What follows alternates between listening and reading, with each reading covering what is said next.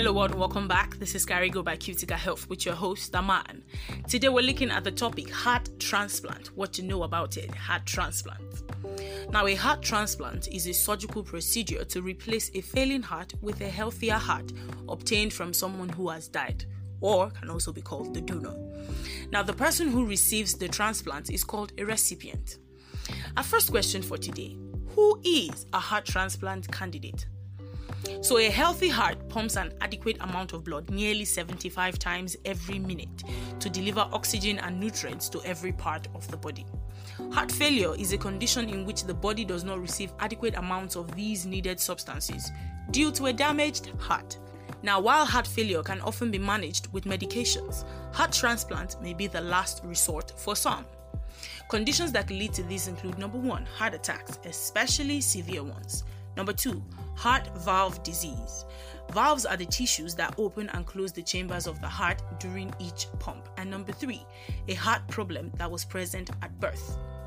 Now, even when a heart transplant is needed, an individual may not be a good candidate for this complex operation due to number 1, very advanced age.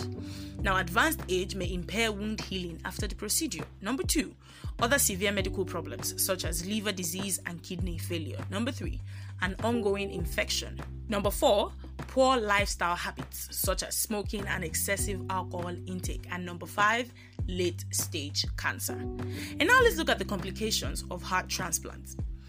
Now, a heart transplant may be life-saving, but it also comes with risks. Some risks of the procedure include number 1, rejection of the donor heart. It is one thing to replace a failing heart with a healthy one, and it is another for the body to accept it.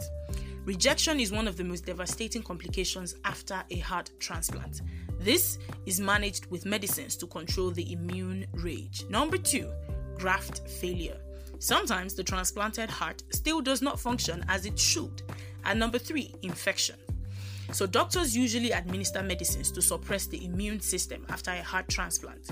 These medicines lower the risk of rejection of the transplanted heart, but they also lower the body's ability to fight infections. Let me close with this. Heart failure is a serious condition in which the heart loses much of its pumping ability.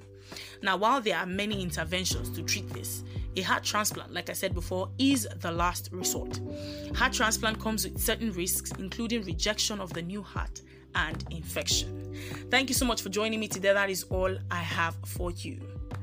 Now, for more information on health-related topics like this, simply log on to www.cuticahealth.com.